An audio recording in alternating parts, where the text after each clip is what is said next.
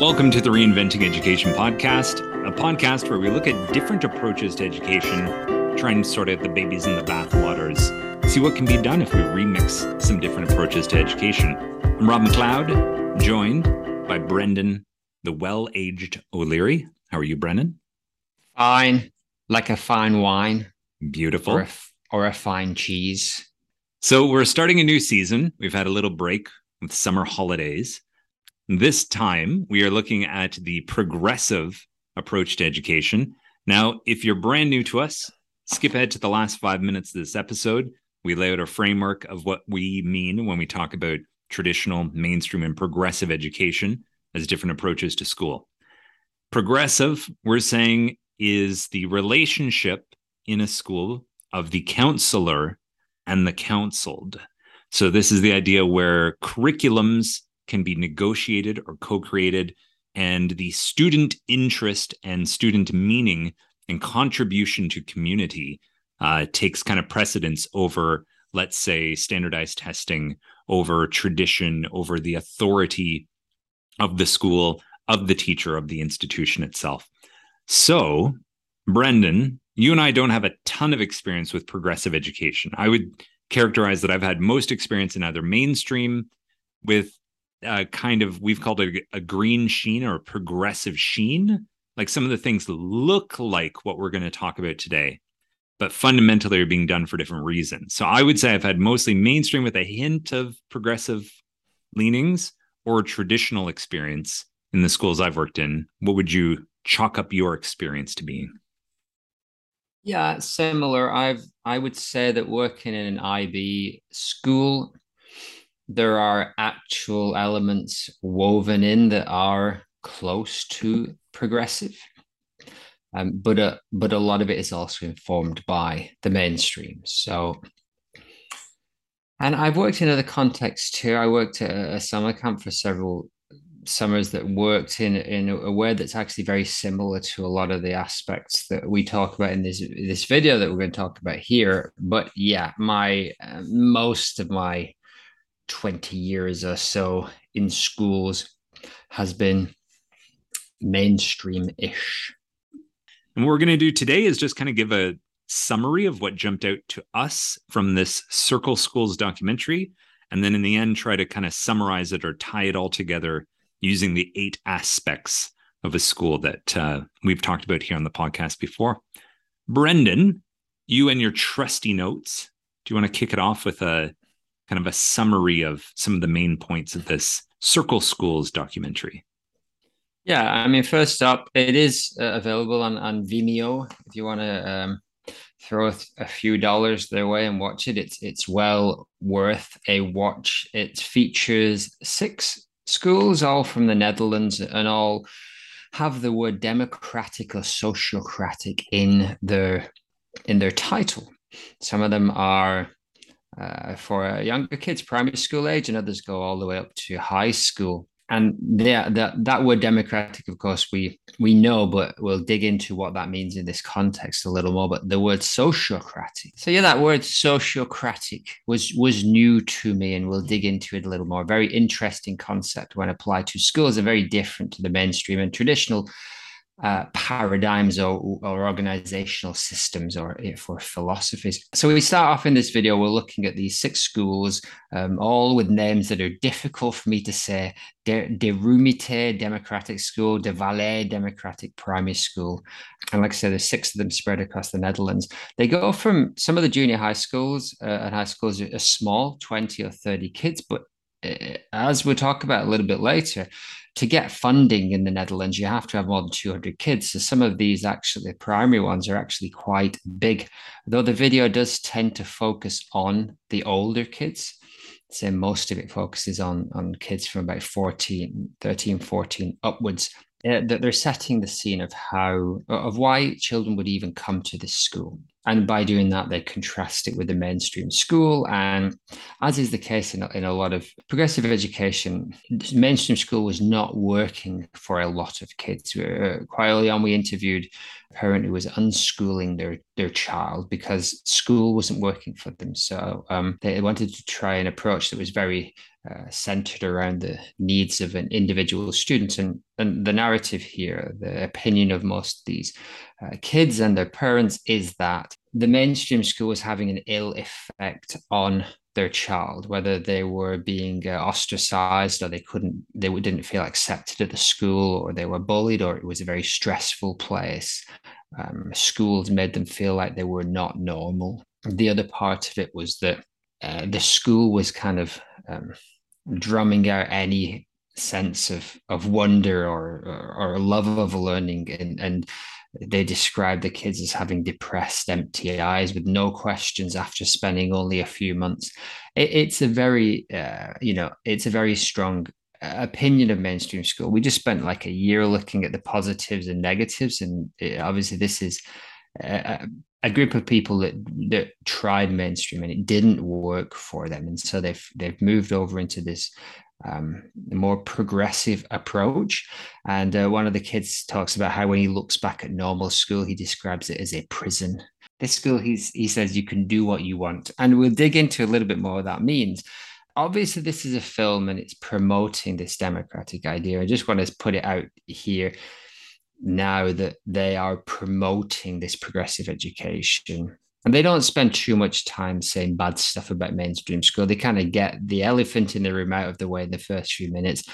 You know mainstream school is not for everyone.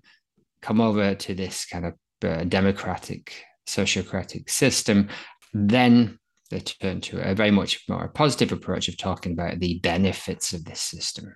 And what was interesting to me is we've heard this narrative a lot that a progressive student centered approach solved the problem of a student who didn't fit either the traditional or mainstream systems that they were in.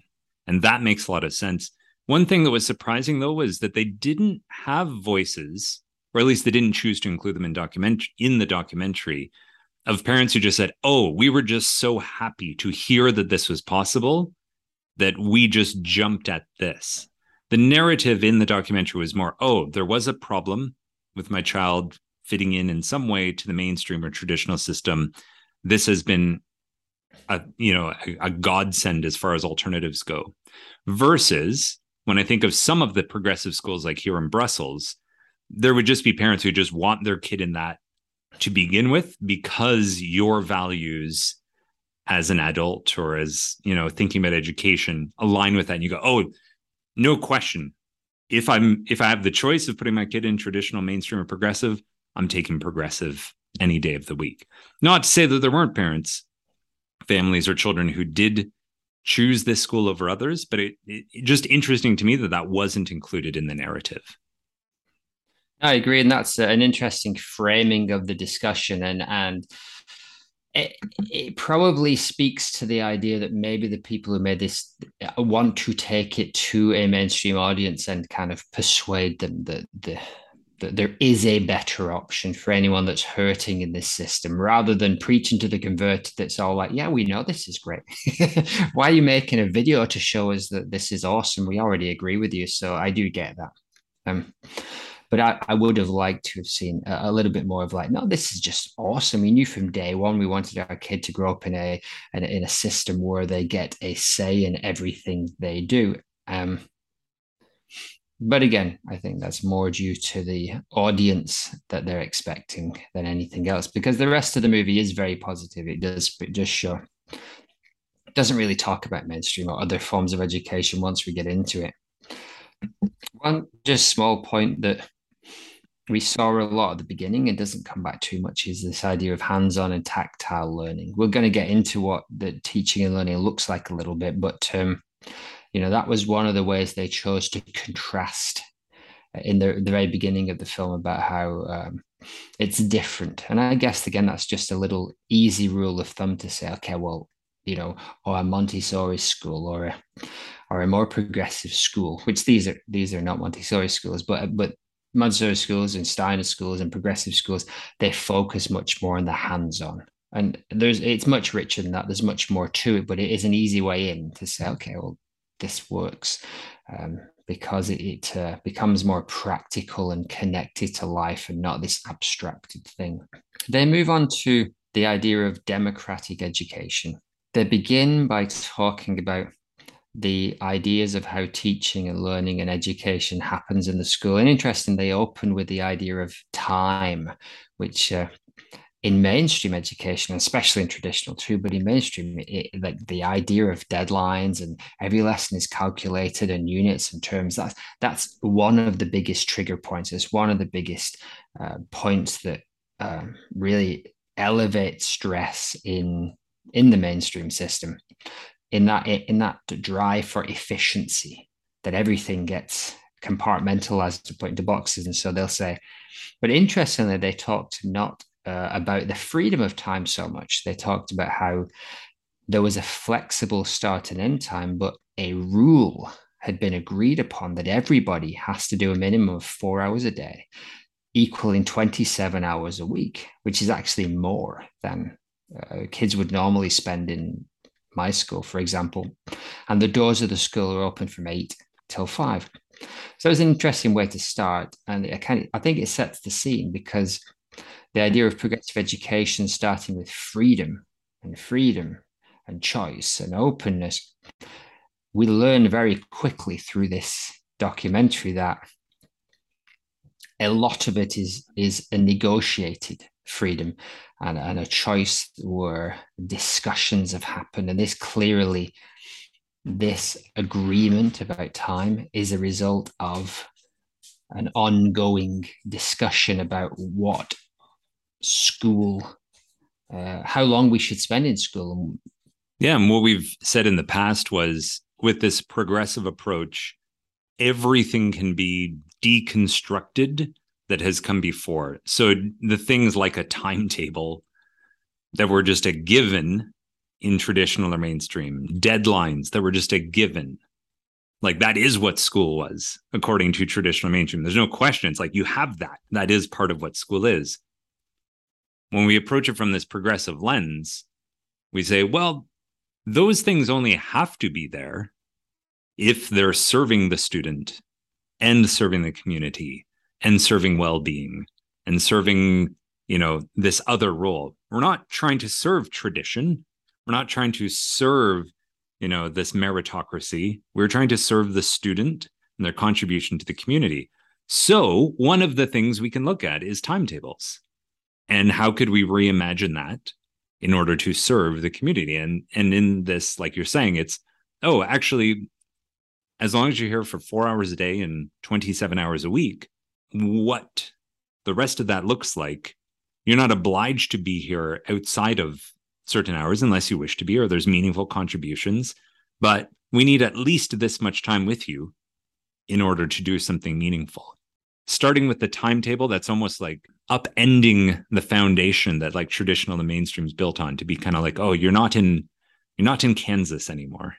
Yeah it's sacred. I mean the discussions i've had as a parent and as a, as a teacher over the years time is just never something we can really negotiate. Of course it's flexible to some degree but the very notion that each individual student can be completely in control of when they arrive and when they leave and how long they stay, that just totally goes against every, every way that the mainstream progressive school have organized everything. But that leads into the next part.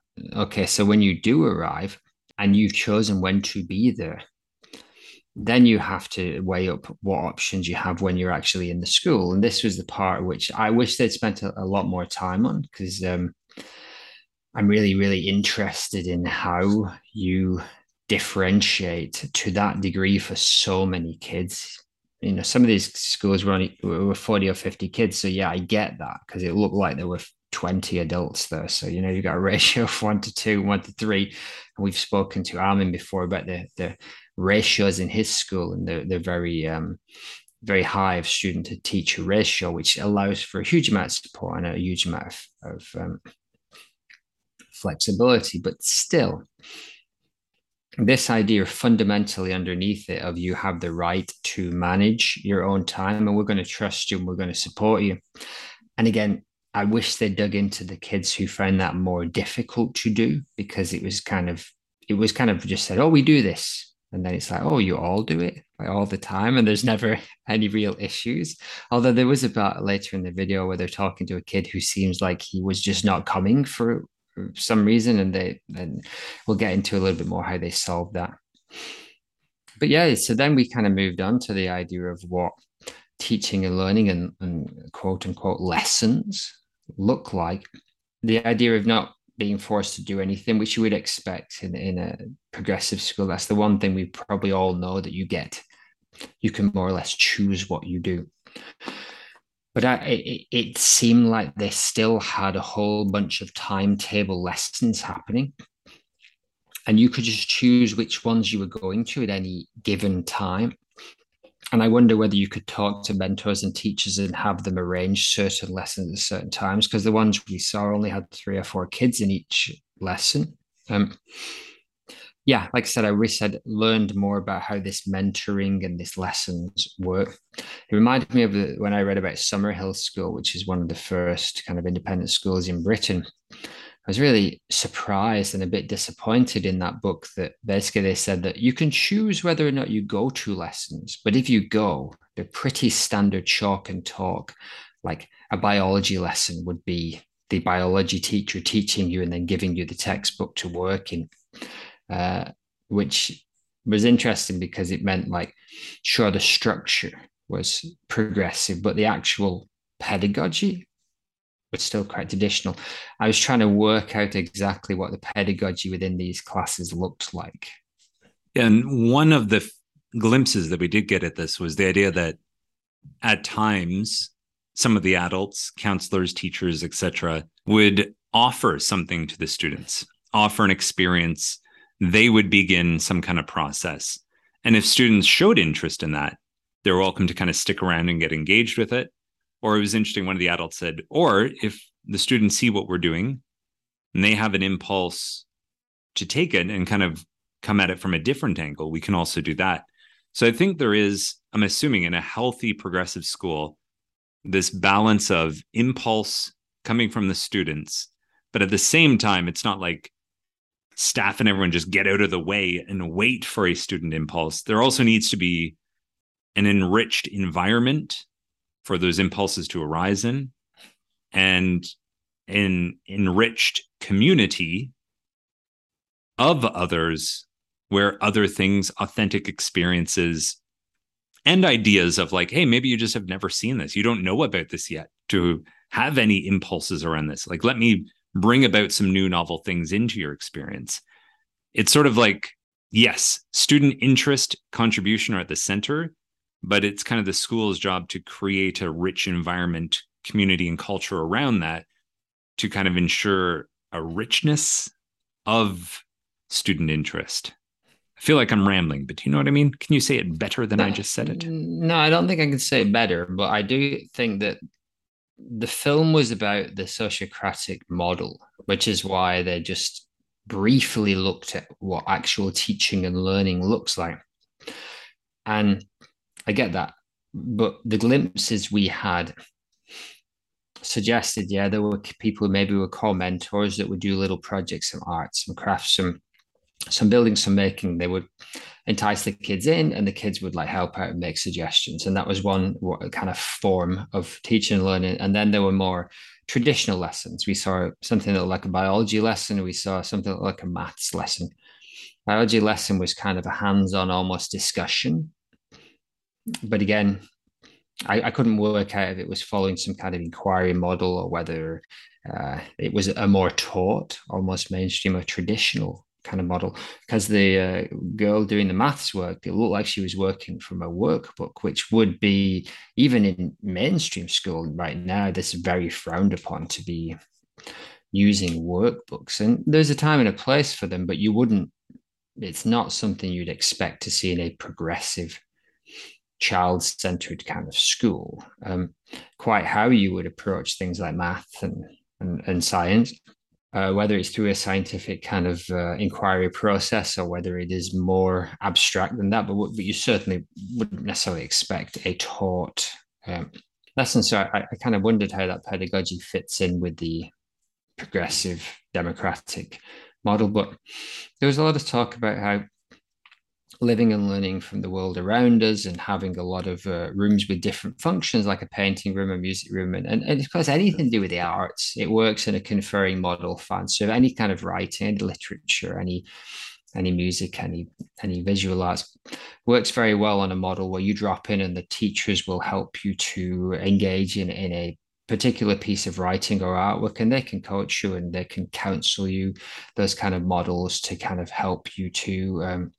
kind of work out what you want to do next. Uh, you know, a coach would have more of an idea of what they want you to do, so a more mainstream approach. But a, counselor, which I guess is what we're saying, this kind of uh, teaching and learning would focus on, the counselor would kind of like help you to work out how you would progress that model. So I, I kind of got the impression that that's how they worked in the more arts kind of areas.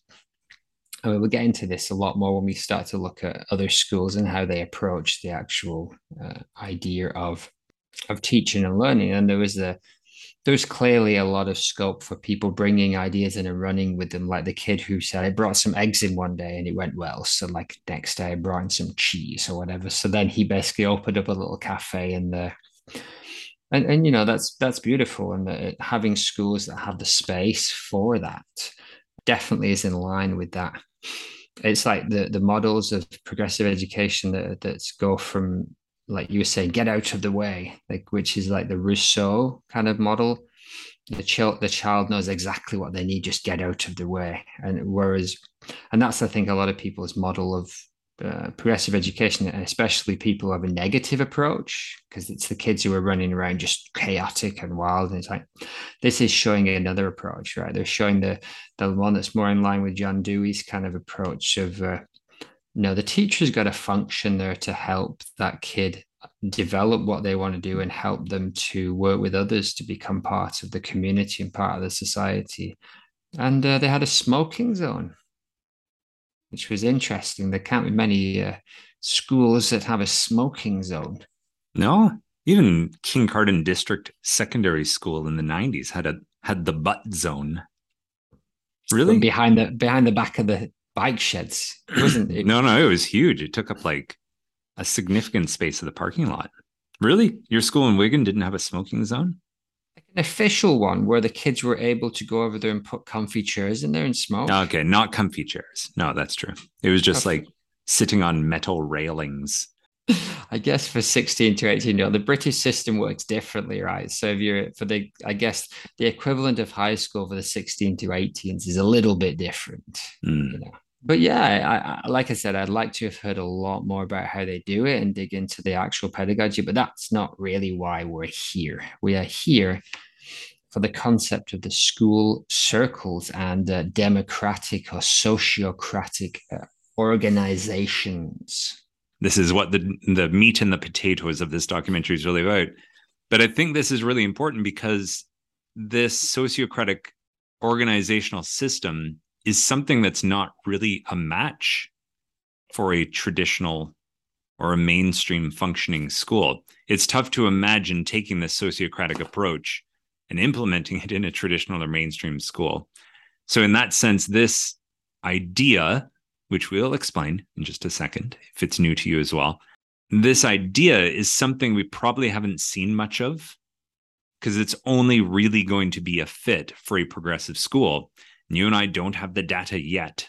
But if we just go with our guts, you know, it's a single and probably a small single digit percentage of schools worldwide that are actually functioning from this progressive approach.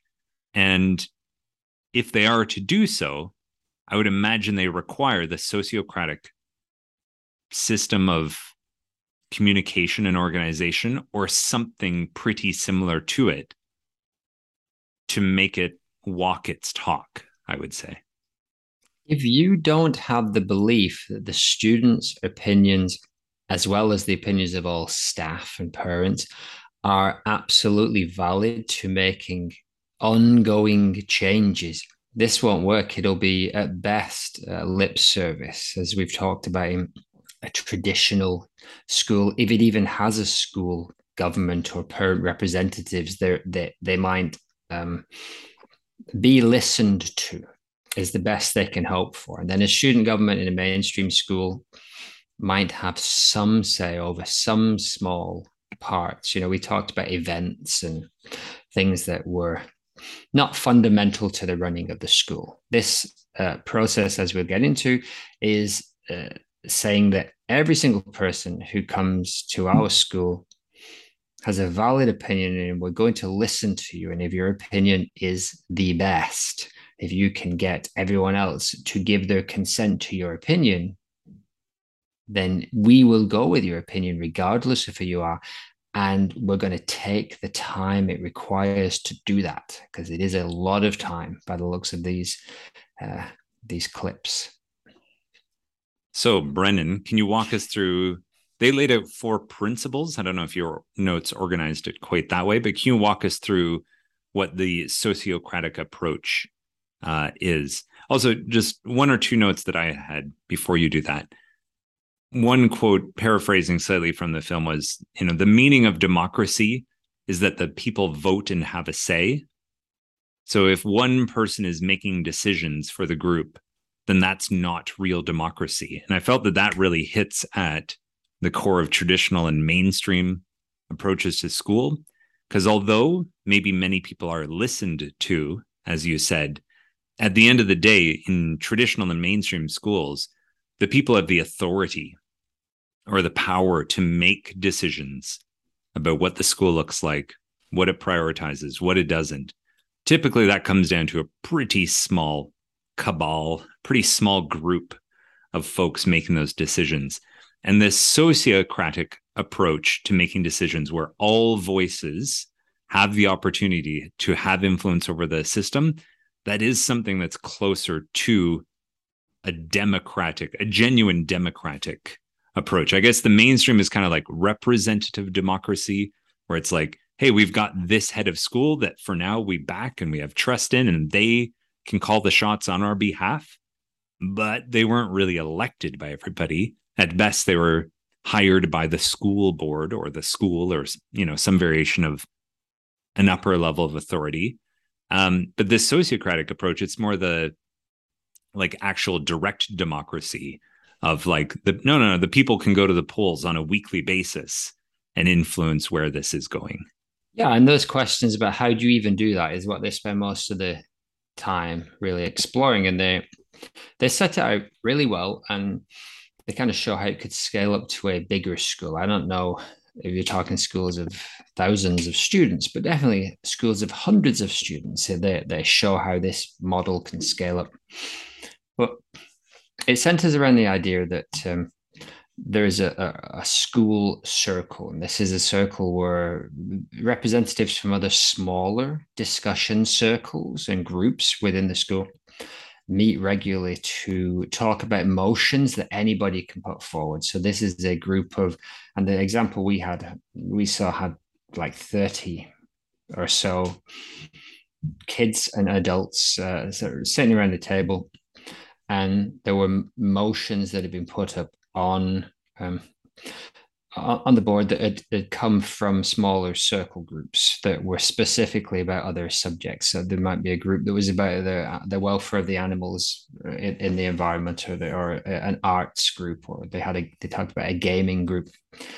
They have their discussion, they make a motion, and then their representative brings that to the school circle. So they have a bunch of motions that they will essentially just like any of the meetings that we go to, you know, ideally that motion is brought and it's given time and it's given uh, uh, it's ex- examined to see whether it actually benefits the the the school. And so what is interesting is that they go around the circle and everybody has to um, give their opinion first in order which is which was really interesting. It's not a back and forth debate. They talk about how a debate, which is the mainstream kind of version, is is competitive and maybe it's aggressive, and it's about you getting one over on someone else or making sure your point is heard.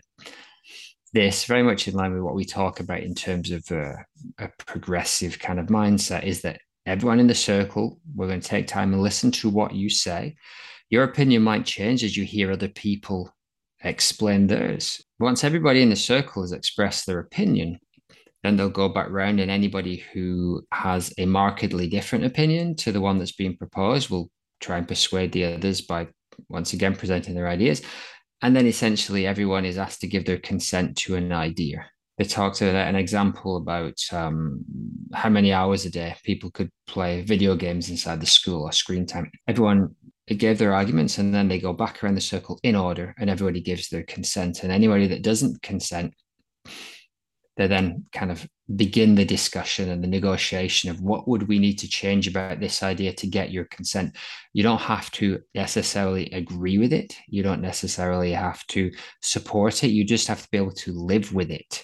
And so they go back through and they get the consent of everybody in the circle uh, by tweaking the idea and negotiating the idea and it, and eventually uh, you know they come out of it with a motion that is acceptable to everybody yeah, and the way I liked that they worded that was they said for consent, it doesn't mean that you agree or disagree. It just means you don't have any objections.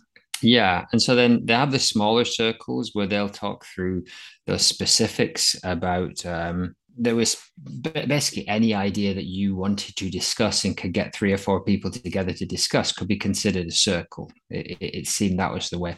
And then you would put forward your motions and and if there were things that you could not decide, they'd go to the bigger school circle idea. So it was kind of this ongoing, you know, and, and I meet with my my colleagues in multiple version, uh, multiple meetings every week to have a similar idea.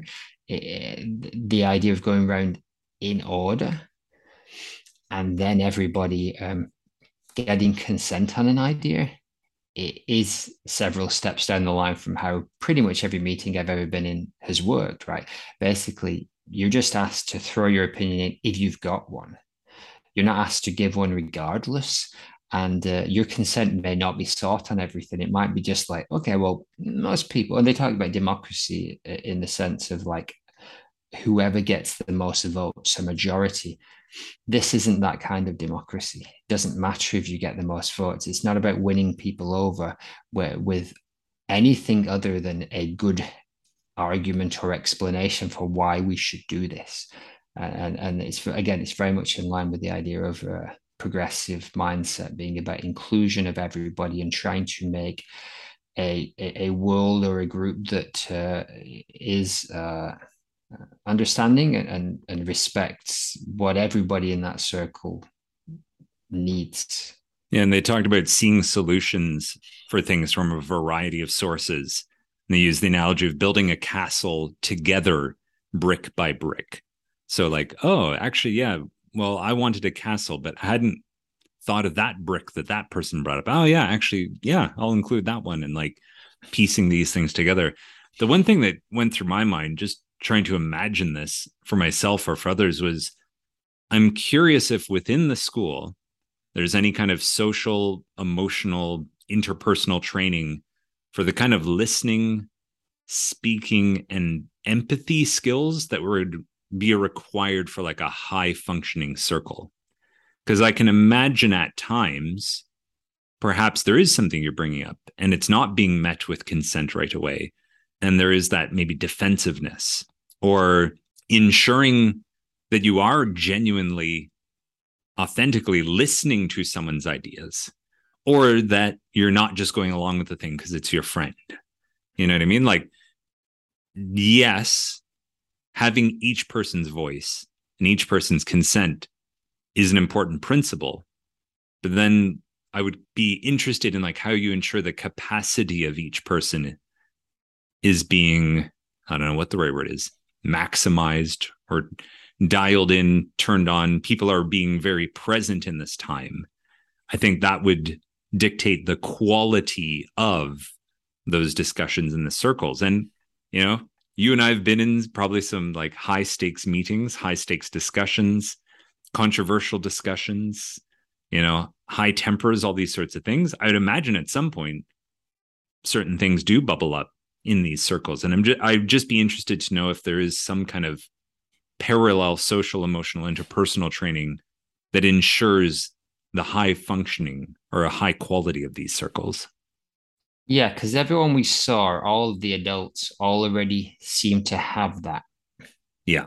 and we saw an example of them talking to a group of probably six year olds and trying to talk about the idea of somebody being a facilitator of the circle. And you saw how they wanted everybody to sit nicely and listen, which, you know, struck me as very much in line with traditional values. But then I guess that's just the social expectation if you want to join the circle, because you don't have to join any circles, is my understanding although there was a few hints that maybe actually you kind of do because they talked about monday circles which seemed to suggest that everybody was expected to be in those circles. So I, I did kind of i was trying to read between the lines to say really? Like you don't have to go to any of these circles ever if you don't want to. But they did address that. They did say basically if you don't show up your voice won't be heard. But they did make a it did present as if because this there was so much discussion of every idea, it kind of seemed to have a solution for any big crisis that kind of popped up. It's like, all right, well, we, you know, often in a mainstream school, if everything's moving so quickly and there's so many moving parts, and there's not a lot of time spent on the actual discussion and really getting into the nitty gritty, the, the amount that might be needed for a system so complex it seems like that this system is attempting to solve that problem. It's like, you know what, you've got a really complex system though, but it's a good system, but you just need to spend a lot more time actually sitting talking. And if you if, if you're the kind of person that can't deal with that, you're just gonna you're gonna exclude yourself from the circles. If you if you can't remain calm, if you can't like spend an hour talking about these things which might seem quite min- minute to some people. I just don't think you'd be at the school. I think you'd get frustrated and you'd say, listen, this is taking too long. I, I wish somebody would just make a decision and say, well, actually, you're choosing to come here, choosing to join the circle because you think this is the best way to solve this problem. So again, we didn't see the dude who's losing his shit because he because it's taken so long for everyone to make a decision. Because I just think that person's not there. Agreed. And I think we've been throwing around this idea of circles a lot. There is one graphic that they had towards the end that I wish I had seen earlier because it helped me to kind of visualize how all these circles interact. And they sort of put like a big blue school circle in the center of this saying that you know the school circle is sort of where everything comes together. And then they had kind of four smaller circles around the edge of the big school circle one being students circles which makes sense which then had several smaller student circle groups around it that would feed into the student circle.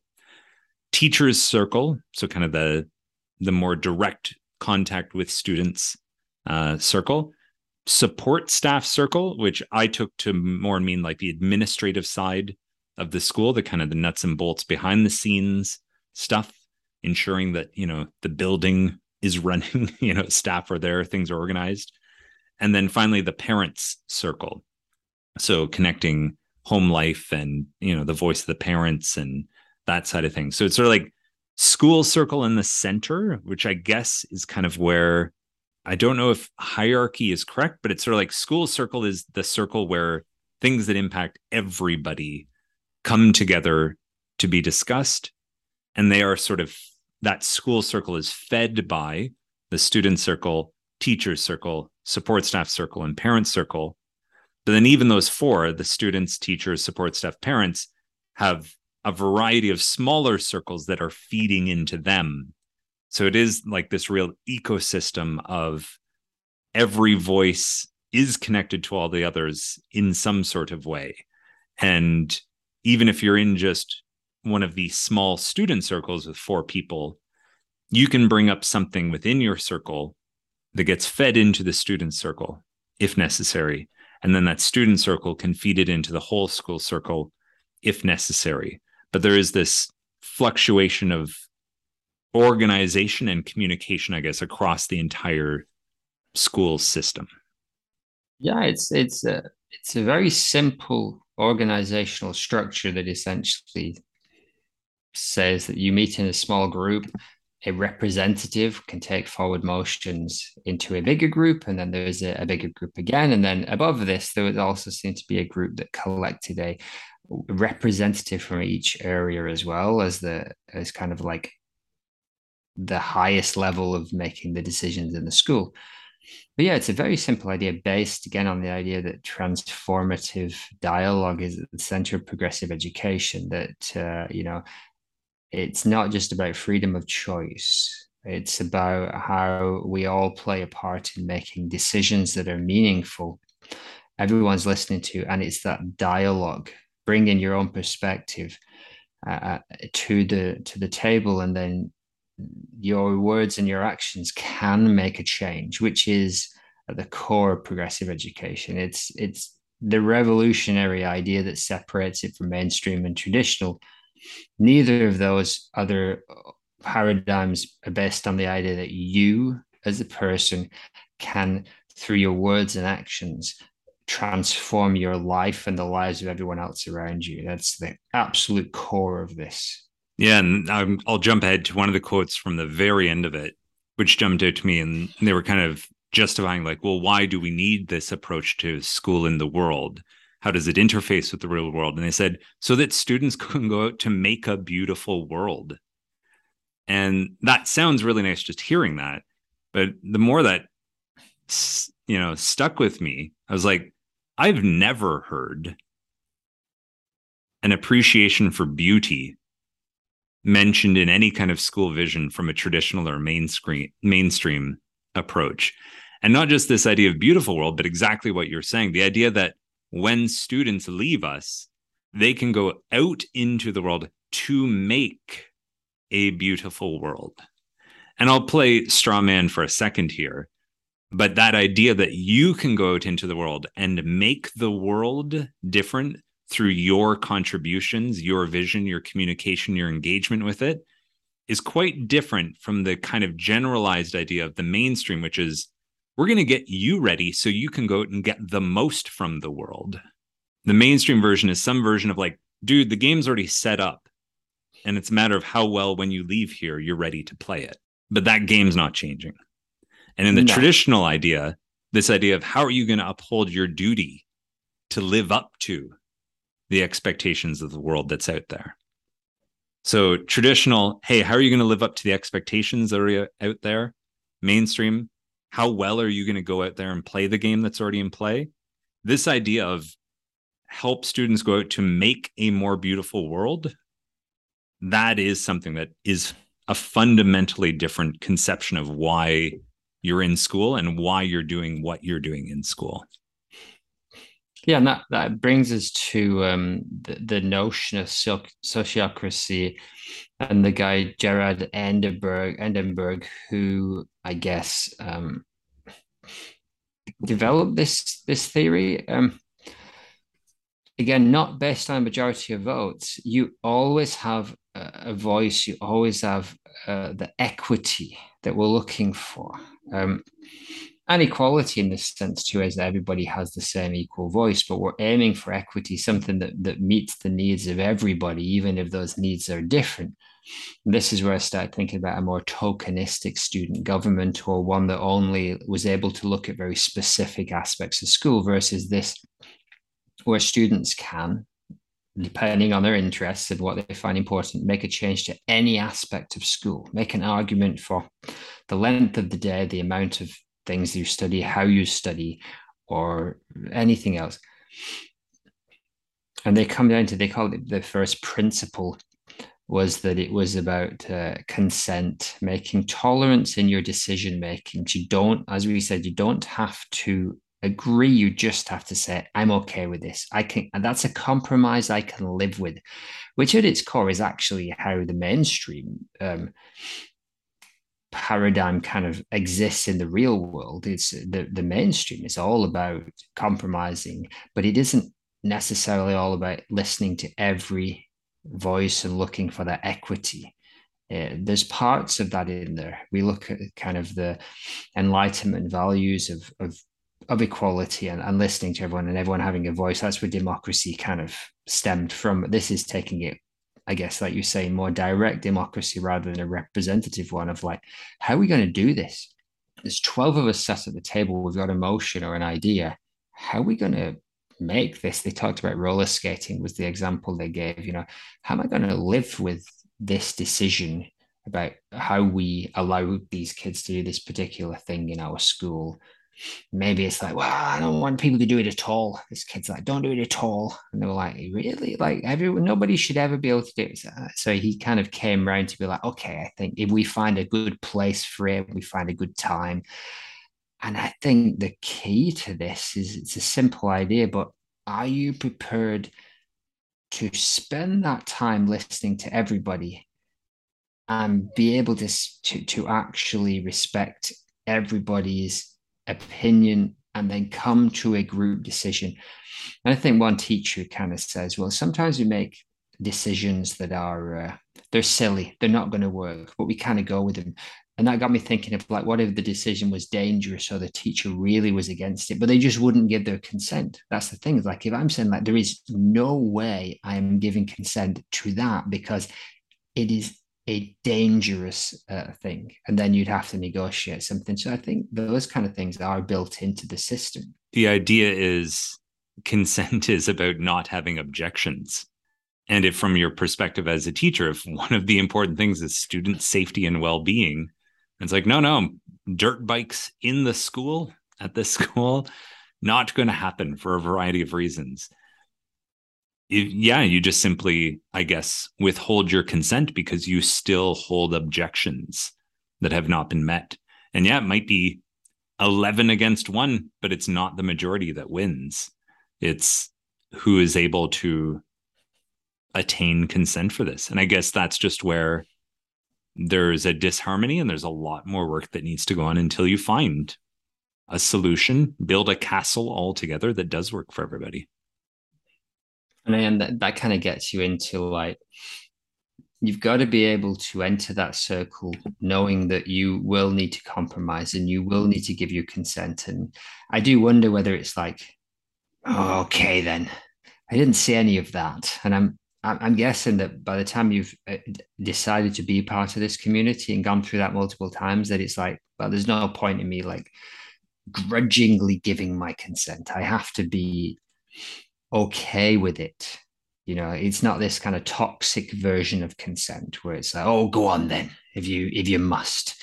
It's like, no, it's like, okay, I, I can live with that. I can live with that kind of that idea. But there's definitely still kind of some frustrations. Again, I was reading between the lines. One, one kid tried to grab the mic off the other, and the kid turned and gave him a dirty look. But I guess that's where the facilitator comes in, and they're like, "Okay, we've made our agreements. You don't grab the mic off someone, you don't shout over people. So, and that's again, progressive education gets strawmanned a lot to be like, oh, it is chaotic here. It is like everybody can do what they want, but that doesn't seem like a healthy version of progressive education. Whereas they're presenting here, it's it's freedom comes with the responsibility. You want to be able to make those choices. You kind of got to be able to be responsible along with all of us for those choices. Yeah, and it's built off of the what we would say are the previous two stages. Like there's still duty. Like traditional brings up duty. Well, there's definitely duties and roles and expectations in these circles. And as well, yeah, that achievement, that idea of goals, all these sorts of things, they're not just getting together to chat it's like no no no we need to plan and like execute these things and do things effectively and efficiently. Like you know i think the best progressive education is built off of the babies of traditional and mainstream and then like expands upon them. Doesn't just throw out everything and say ah yeah it's a circle and like there's no rules no duties responsibility. Quite the opposite. There's a lot of rules and agreements in place here and it's not about just, ah, we don't really do anything. It's like, no, no, you're doing a lot of stuff here. In fact, it sounds like you're doing more stuff than most mainstream schools are like asking of their people to be doing throughout a typical year. It's a very active place. It's not passive at all. So yeah, the straw man idea that progressive is just do whatever you want and there's no rules. Yeah, that exists out there for sure. But if we're looking for what high functioning progressive is, we're likely not to find it there we're likely more to find it in an environment or system like this. So yes, so we see these circles happening in multiple ways, and the idea that dialogue can help us to clarify our ideas, and then we act on the ideas, and everyone gets their say, and we, we gain consent, and this is uh, you know a more a wiser way to approach uh, how we make our decisions, even though it takes a long time. But this is more sustainable. This is what they Endenburg talked about the sustainability of this kind of process, and it if a decision is made and you don't like it, then there's always the next circle you can come back and argue it. And sure, is oh, we're just going to go back and forth forever. But isn't that just a sign that we haven't reached a consensus yet? And isn't this about reaching a consensus? Or, or, you know getting everybody at least being able to live with the idea was like they talked about the gamers like the kids who were playing the games and none of them turned up for the circle and so they got like video games were banned they up in, in outrage and you can see like so, so the gaming circle met and they're like we got to go back to the main circle and, and, and unban video games. And so they had to go and make their case and say, yeah, there's a point for this, there's a case for this. And they were listened to. And it looks like they reached some kind of agreement that was uh, okay for everyone. And, and it was interesting because it, it came from a, a, child who felt their friends were playing video games so much they weren't playing with them outside. They, they couldn't find anyone to play with because they were all off playing video games. And so she brought this motion to ban video games. It was really interesting view of how that that that um, that kind of process works. But one of the uh, one of the interesting kind of I guess side circles was this conflict mediation circle, which is not part of the main organization, but I guess anytime you have a conflict, and this is very much in line with um, with a lot of kind of group counseling ideas or group decision making ideas and the non-violent communication Rosenberg stuff of uh, you're not there's no shame in it. You're sitting there, and everybody's sitting at the table, uh, sitting around the table, including the people who are harmed and the people who are kind of involved in it, and then some kind of neutral mediators. And basically, everyone gets their chance to say what happened, and then how they might suggest moving forward. I'll let I'll let you respond to that. But the idea, the other idea about punishment comes up quickly, which is a really interesting one. In some cases, there's time where students need some time to help figure out how you will solve this. And forget the exact wording, but they said something like, you know, when a student has a problem and it's created some kind of challenge, whether it's for safety or emotional well-being or social well-being, this sort of thing. Like if you did something wrong, you need to speak with others about what was wrong and what was not wrong. So this idea of like teasing apart the complexity of the situation and then the idea that if you don't know how to solve this on your own, then there are others there. You'll be provided time and they will help you to figure out how to solve this. So that idea of like a solutions based focus, it's not just punishment. It's not just, you know, you're punished for the bad thing you did, but no, moving forward, how do we make this right again? And how do you build, rebuild the damaged relationships and, and rebuild trust? And um, I'd say we talked about, you know, this the school that I worked in, in which elements were more mainstream, more progressive. I definitely say over the last few years, the school has tried to really go down that line of um, restorative practices when kids have a conflict. Yeah, if you can solve it yourself, fine, great. And it's the same here. They would say you don't just have a circle every time somebody says something you don't like. You know, you have a you, you try your best to, to fix this problem by yourself. And it's and, and it's not a punishment based. It's not about me trying to hurt you as much or more than than you hurt me. It's about okay, this is this I've been hurt and I, I want to restore our relationship. Um, and so the the one of the girls said, I've never seen anyone be punished, but it works. Talking is a better way to learn what you did wrong. And I just thought, like traditional, absolutely not mainstream. They might be open to that idea to some extent, but still mostly not. Um, I think that's a, a huge, huge difference in, in progressive. The idea that it's not about punishment. It's not about justice in that sense of retribution or something like revenge or anything like that. It's, it is about restoring that broken trust and that that broken relationship. So I think we'll get back into this idea of a conflict resolution that isn't based around punishment or shame or or scaring people into not doing it, but rather about a an approach that that uh, is based on the idea of you you respecting the people around you as a starting point and you've done something that means that you no longer have the respect the mutual respect and you you want to rebuild that. So even on that core level that's different from maybe how a traditional or mainstream might even believe relationships are built but i think that's for another time but the, the idea of not punishing people for things they've done wrong. Oof, talk about revolutionary.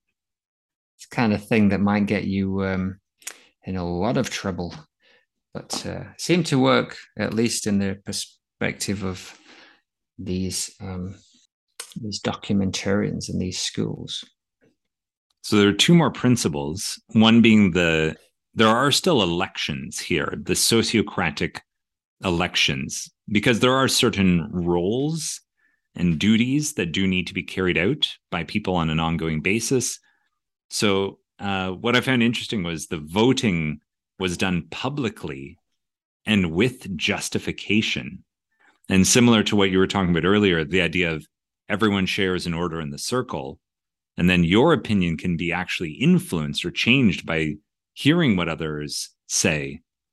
That's a really interesting and transparent and possibly even like vulnerable way of doing this. So voting done publicly with justification and this idea of having the power to inform the ideas of others. So you might show up being like, "Oh yeah, I'm you know, I'm I'm nominating Brendan, you know, for chair because he's organized and he thinks thorough and you know, he uh wants to find the wisdom and everything, but then it goes around the circle. Oh no, actually, Lenny would be the guy for this role. Mm. Like hmm. now that I've heard this, I found that to be an interesting idea of that's how you get into one of these these central roles. I think that again pulls back the the kind of curtain a little bit about how traditional and mainstream kind of view because you know often I'm talking to traditional parents or or kids and, and they're a little scared sometimes of saying something or doing something because somebody else might uh, take offense and do something bad back to them. But as we talked about in the last point if you said something to offend somebody in this circle they would talk to you about it. And if it was a big thing, you would have a circle to kind of rebuild that trust. So the fact is that what's the worst that could happen? And I said, I'm, you know, I, am going to vote for, I'm going to go for Bob over there, and I'm not going to vote for Rob. And it didn't seem to talk about why you wouldn't vote for somebody else, which seemed smart to just focus on why you would vote for somebody. So I'm going to vote for this person because they are organized. Okay, well, that does maybe suggest that my buddy Rob isn't I don't think he's organized enough. And uh, but if you took offense to that, you know, in this progressive sociocratic system, you wouldn't then be looking scheming for ways to take me down. you would probably say, you know what, that that kind of hurt me because I thought you uh, you respected me more, and we could maybe have that discussion uh, again. Does that work? Does every single human in that school operate in that way? One would hope. I mean, these are learned like actions. We we as humans we could learn to hide our our feelings and our ideas, or we could learn to bring them out and be a bit more vulnerable. But if you're in a safe place, and they talked a lot about safety, and they mean emotional safety, right? If you're in a safe place, then it's not really the same level of vulnerability. I'm sharing my honest emotions, but I know they're going to be accepted. So that's a good thing. But like if I just walked in and said tomorrow in a traditional or mainstream, go, okay, we're doing it this way from now on. It's like, no, you can't just change one thing. We can't all just start doing circles and start to let's just be let's just be as honest as we want to, as, as we can. And uh, I'm sure you've seen endless TV shows and movies where someone suddenly decides they're being honest and all of the chaos that ensues. There's a great, there's a great episode. There's a great episode of The Office where Pam decides she's going to tell the truth as she tells her her fiance how she really feels, and it does not go well. And uh, I think that was what struck to mind of like, there's a time and a place to tell the truth. And what they've done here in this system, in this model, is build a model where you can tell the truth. You can be open.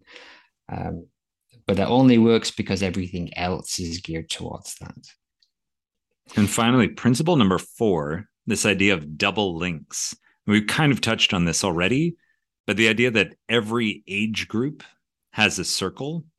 And I guess you'd say, like, vertically, from what I understood in the video, um, these overlap where like an older student has contact with one of the younger group circles and or a parent group has contact with someone else. So it's not and correct me if i'm wrong this is the part i felt the least clear on. But the idea was that no circle is alone in isolation. There's some kind of connection or feedback loop with like another age group or another circle that you're not just left in isolation. How would you characterize this part, Brendan? So what I, I think it was is so so they had these Monday Monday circles, which was again I think everyone in the class was expected to attend, and there was like ten or twenty kids in there. From that, two people would go into the kind of learning circle. So it looks like in this school there's five classes, there's five grades or five groups of kids each of those would send two people into the learning circle. Um, I think one person is the facilitator, and I think one is is voted as a representative. Uh, and I don't know if they make the diff- decision every single time or whether there's an ongoing representative. Those two would then go into the next circle up. So they are there's two people linking the smaller circle to the big circle, and so and then the same thing would happen from the learning circle. The two of those would go into the school circle. So that every circle has at least two people going up to the next one. I think that's what they mean by double links. And I'm looking here at the picture, and there's two photographs. They're, they're kind of visual. For each of the Monday circles, there's two photographs of these people that are going to go into the big one and then and so on. Um, it's an interesting way, and I guess that, that that just means that you're not just relying on one person's uh, feedback or their reportage. It's like, okay, we're going to get at least two people who tell us what uh, what happened and, and and take our opinions forward. Um, I guess that's how they uh, ensure or promote this idea that uh, everyone's ideas will go up to the next level if necessary. Is this like real democracy like at the local level. And this idea of like if we have kind of local provincial federal divisions of like how your life is organized it's like oh on the local level especially at least within the context of the school you're in this is an incredible amount of influence that we're having on what the local day-to-day lived experience looks like. Um so yeah just even this idea of like this is I think, a evolution of a subsection of what democracy's potential is. This is interesting to watch. Yeah, so I think that the like the way this would look if it was transported into a local or national system was that every actually it would look kind of on some levels like it did in real traditional villages uh, but it's, it's there's a different underlying fundamental principle in, in some ways or a different organizational structure. Small groups that were small enough for everyone to have their opinions heard would meet. So maybe the people in my building would all meet. There's a hundred of us so we would all meet or even less. And then we would ask we would put our motions forward and anything we couldn't solve internally two of our people would go up to the next group. That would be a local then two of those would go up. And I mean, that is actually how our democracy works and the american system is a is a prime example of that you do go up and up and up and up and vote until eventually your two senators are are, are up there but i think the difference is there isn't anywhere near as much time spent on that discussion as would be necessary so even if we do believe in those meetings everybody's voice can and should be heard. Like we don't spend the time to allow for that to happen. So if you think of something like a town hall meeting where there's 300 people there and they all get to shout or sh- put their hands up or shout there's like how would that look different if it was just a big circle and every single person had to like share their ideas? And basically if you weren't prepared to come and sit in that circle then your idea doesn't get heard. You have to then as a group be prepared to spend the amount of time in, in these circles um, talking through things and working through things that idea again that progressive idea of, of dialogue at being the center of how change happens then our democracy will look very different. We'd be spending far far more hours sitting down discussing all of our issues but then uh, more of our voices will be heard is it practical on any group of people bigger than 50 i mean that is a big question. Is there a way that this could scale up? But if we are talking about schools of 50 100 200 people yeah they made a very strong case that this is a way for decisions to be made that um, allow everyone's voice to be heard and everyone to at least be okay with what is happening. Thank you very much, Brendan, for your summarizing and analysis along the way of the main topics. I'll see if we can connect all this back to our eight aspects of school. So we talk about like the, you know, every school at its core, when we say, what is a school? Really, we're talking about these eight things it's systems, environments, resources, activities, culture, communities, and then the reactions of the individuals and the beliefs of the individuals. So if we kind of tried to like summarize and boil everything down to these, I would say if we're looking at the systems first, we're looking at things like those time requirements, the timetable is negotiable, but we've you know got that idea of 4 hours a day, 27 in the week. You can develop your own timetable. There's a very different setup of staff support so this overlaps with the communities, but you know, we've got this idea of mentors, teachers, counselors, you know, the roles within the circles. And as well, just as we've been discussing, this sociocratic approach to organizing the school. This is something completely different. And as we've said, likely would not interface well with a traditional or mainstream approach. The environments, I would say, from what I saw, aside from the, you know, sort of more natural looking hands-on types of activities in the class the actual environments didn't look that different than a traditional or mainstream school environment. They had you know music rooms art rooms spaces these sorts of things. I'd say there are no shocking differences in terms of environment here. Resources as well more or less the same as traditional or mainstream schools. If you just took everything out of their shelves and put it on a table and then took everything out of the shelves from a traditional mainstream school, the resources look more or less the same. And you know, the resources are there for the sake of student choice. So yes, maybe textbooks are you know required here or some e-resources. Um, but at the same time, the people also have some different roles and different functions. So the actual people's, the human resources are used slightly differently here. Activities seem to be a combination of offered inspirations or self chosen. There were also service roles, and we didn't discuss that a lot. And it wasn't really covered, but at one point we noticed there was the one boy digging the pit with the other students. And it said that this older student was a student and gym teacher. So I'm curious about what some of those service roles might look like of some of the older students uh, here. Um, as well, just the activities, as we mentioned very early on, it looks like a lot more of this is hands on kinesthetic, not abstractions, um, a lot more tactile kind of learning.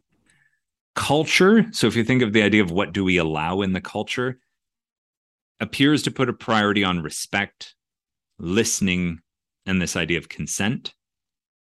communities, the things that are unique here, this idea of the circles, the overlapping circles, and definitely the set of relationships. So this isn't a school where you've got the principal, vice principal, and your teachers, and maybe a guidance counselor. Here we've got mentors, teachers, counselors who are there to help you. So I think mentors is basically how to help you navigate what you're doing within school.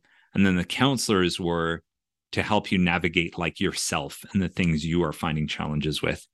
And as well, this idea of the mixed aged classrooms that uh, there could be a wider variety of ages, abilities, and interest levels within a classroom.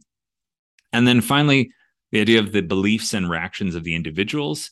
You know, the beliefs that you have in here are I can change things, all voices matter, and this idea of reactions. Um, that essentially any reaction is kind of like fair game. There's nothing that's really off limits here. You can bring who you are in its totality to the system, and there is space for that.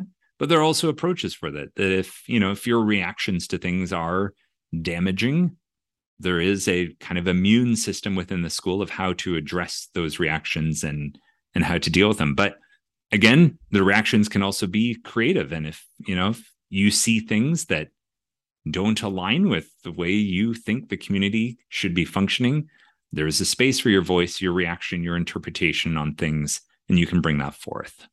Yeah, absolutely. So I think if you were wandering in there from the outside, building itself looks as as I'd expect in a school. Maybe a little bit more green, but you know, it's it's a nice uh, it's a nice standard school building. The people there. I can see teachers, I can see students. The resources, they've got a music room. Okay, so far, everything looks as I'd expect from a mainstream or even a traditional. Then you get into it and it's like, okay, the culture and especially the system, if they're in alignment, they are fundamentally different. And then because of the way it's structured, your individual beliefs and reactions are given way more credence in this system than they would be in others. And so, yeah, some real deep fundamental differences that um, there's a good place for us to start digging into the progressive because yeah we do want to look at those schools that offer that focus more on the pedagogical freedom and the, the ability for students to actually um, which these schools may do we just didn't get a lot of time to see that. But this was a really interesting way to uh, get beyond that kind of straw man of the, the progressive schools a, a, a place of anarchy or a place where it's just everyone's free to do what they want. But this makes the case that actually this is a very sustainable and caring uh, system, which is certainly not easier than than the others, but they make a case that this works better for the uh, hearts and minds and lives of everybody involved. Yeah, and we often have added to that idea of progressive education is about the students' interests desires, meaning, but then we always tag onto that in relationship to the group. And I think that's what we really see in this documentary is yes, what you're interested in matters pedagogically, socially, as far as the organization of the school. But what you're bringing up doesn't exist in a vacuum. It exists in this meshed network of everything around you. And you can bring up what matters to you and it can influence the world around you, but that community and the others around you also are there. And we need to find some kind of harmony, some kind of consent between you as an individual and you as an individual within a community.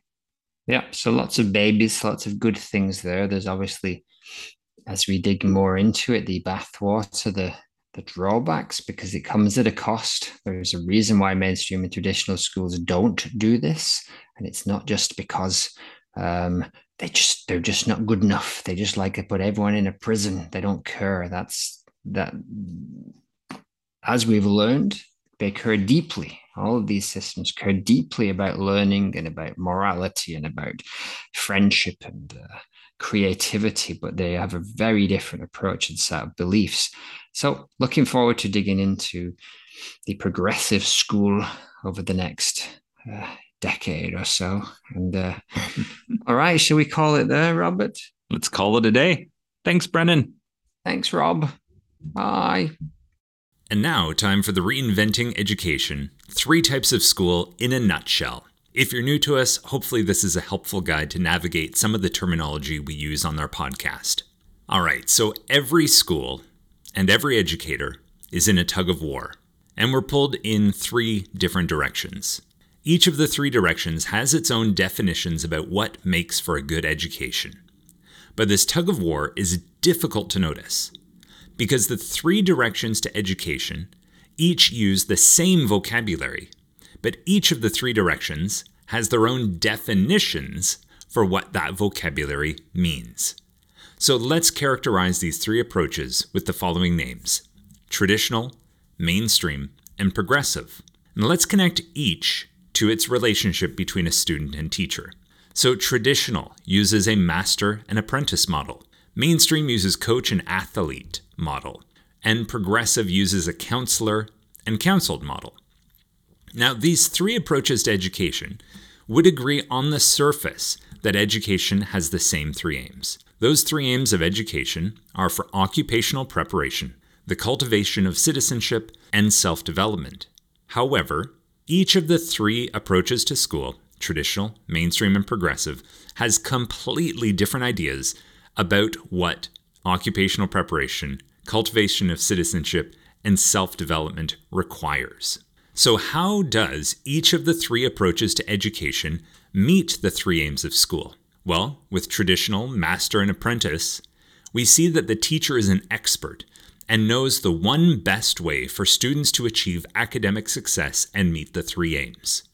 In the mainstream, the Olympic coach and athlete model, the teacher works to assess and create each student's individual optimal way, balancing the effectiveness and efficiency to achieve maximum academic success in relationship to the curriculum to meet those three aims.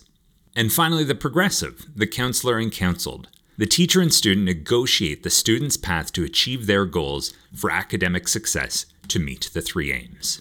Each teacher will have a preference towards one approach, while the school itself may have an overall consensus, and this is where you'll find the tug of war.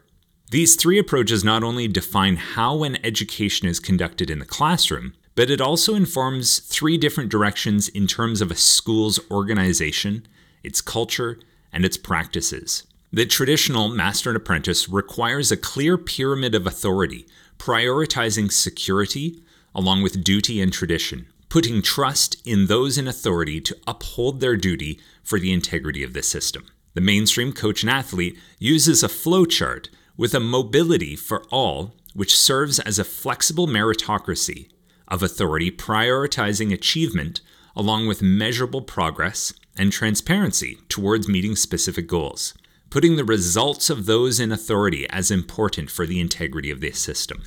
And finally, progressive counselor and counseled uses horizontal leadership like a circle, prioritizing inclusion along with individuals' needs for meaning and empowerment, putting the personal and group significance as important for the integrity of the system. We often see tugs of war between how to organize the overall structure, either reinforcing the pyramid, a flowchart, or a circle. Each of these three types of school can be done well, somewhat effectively, or poorly, and each can suit a specific context better than the rest. Here on Reinventing Education, we believe it's better for a school to choose the type of school that best suits its students, staff, and community context, and do it to be high functioning. Otherwise, the ongoing tug of war between the three approaches comes at the expense of time, resources, passion, and relationships while not even ensuring that any of the three approaches is done well. Here on Reinventing Education, we are exploring the idea of the next type of school, a post progressive approach to education that prioritizes the integration of these three previous types of school. Why?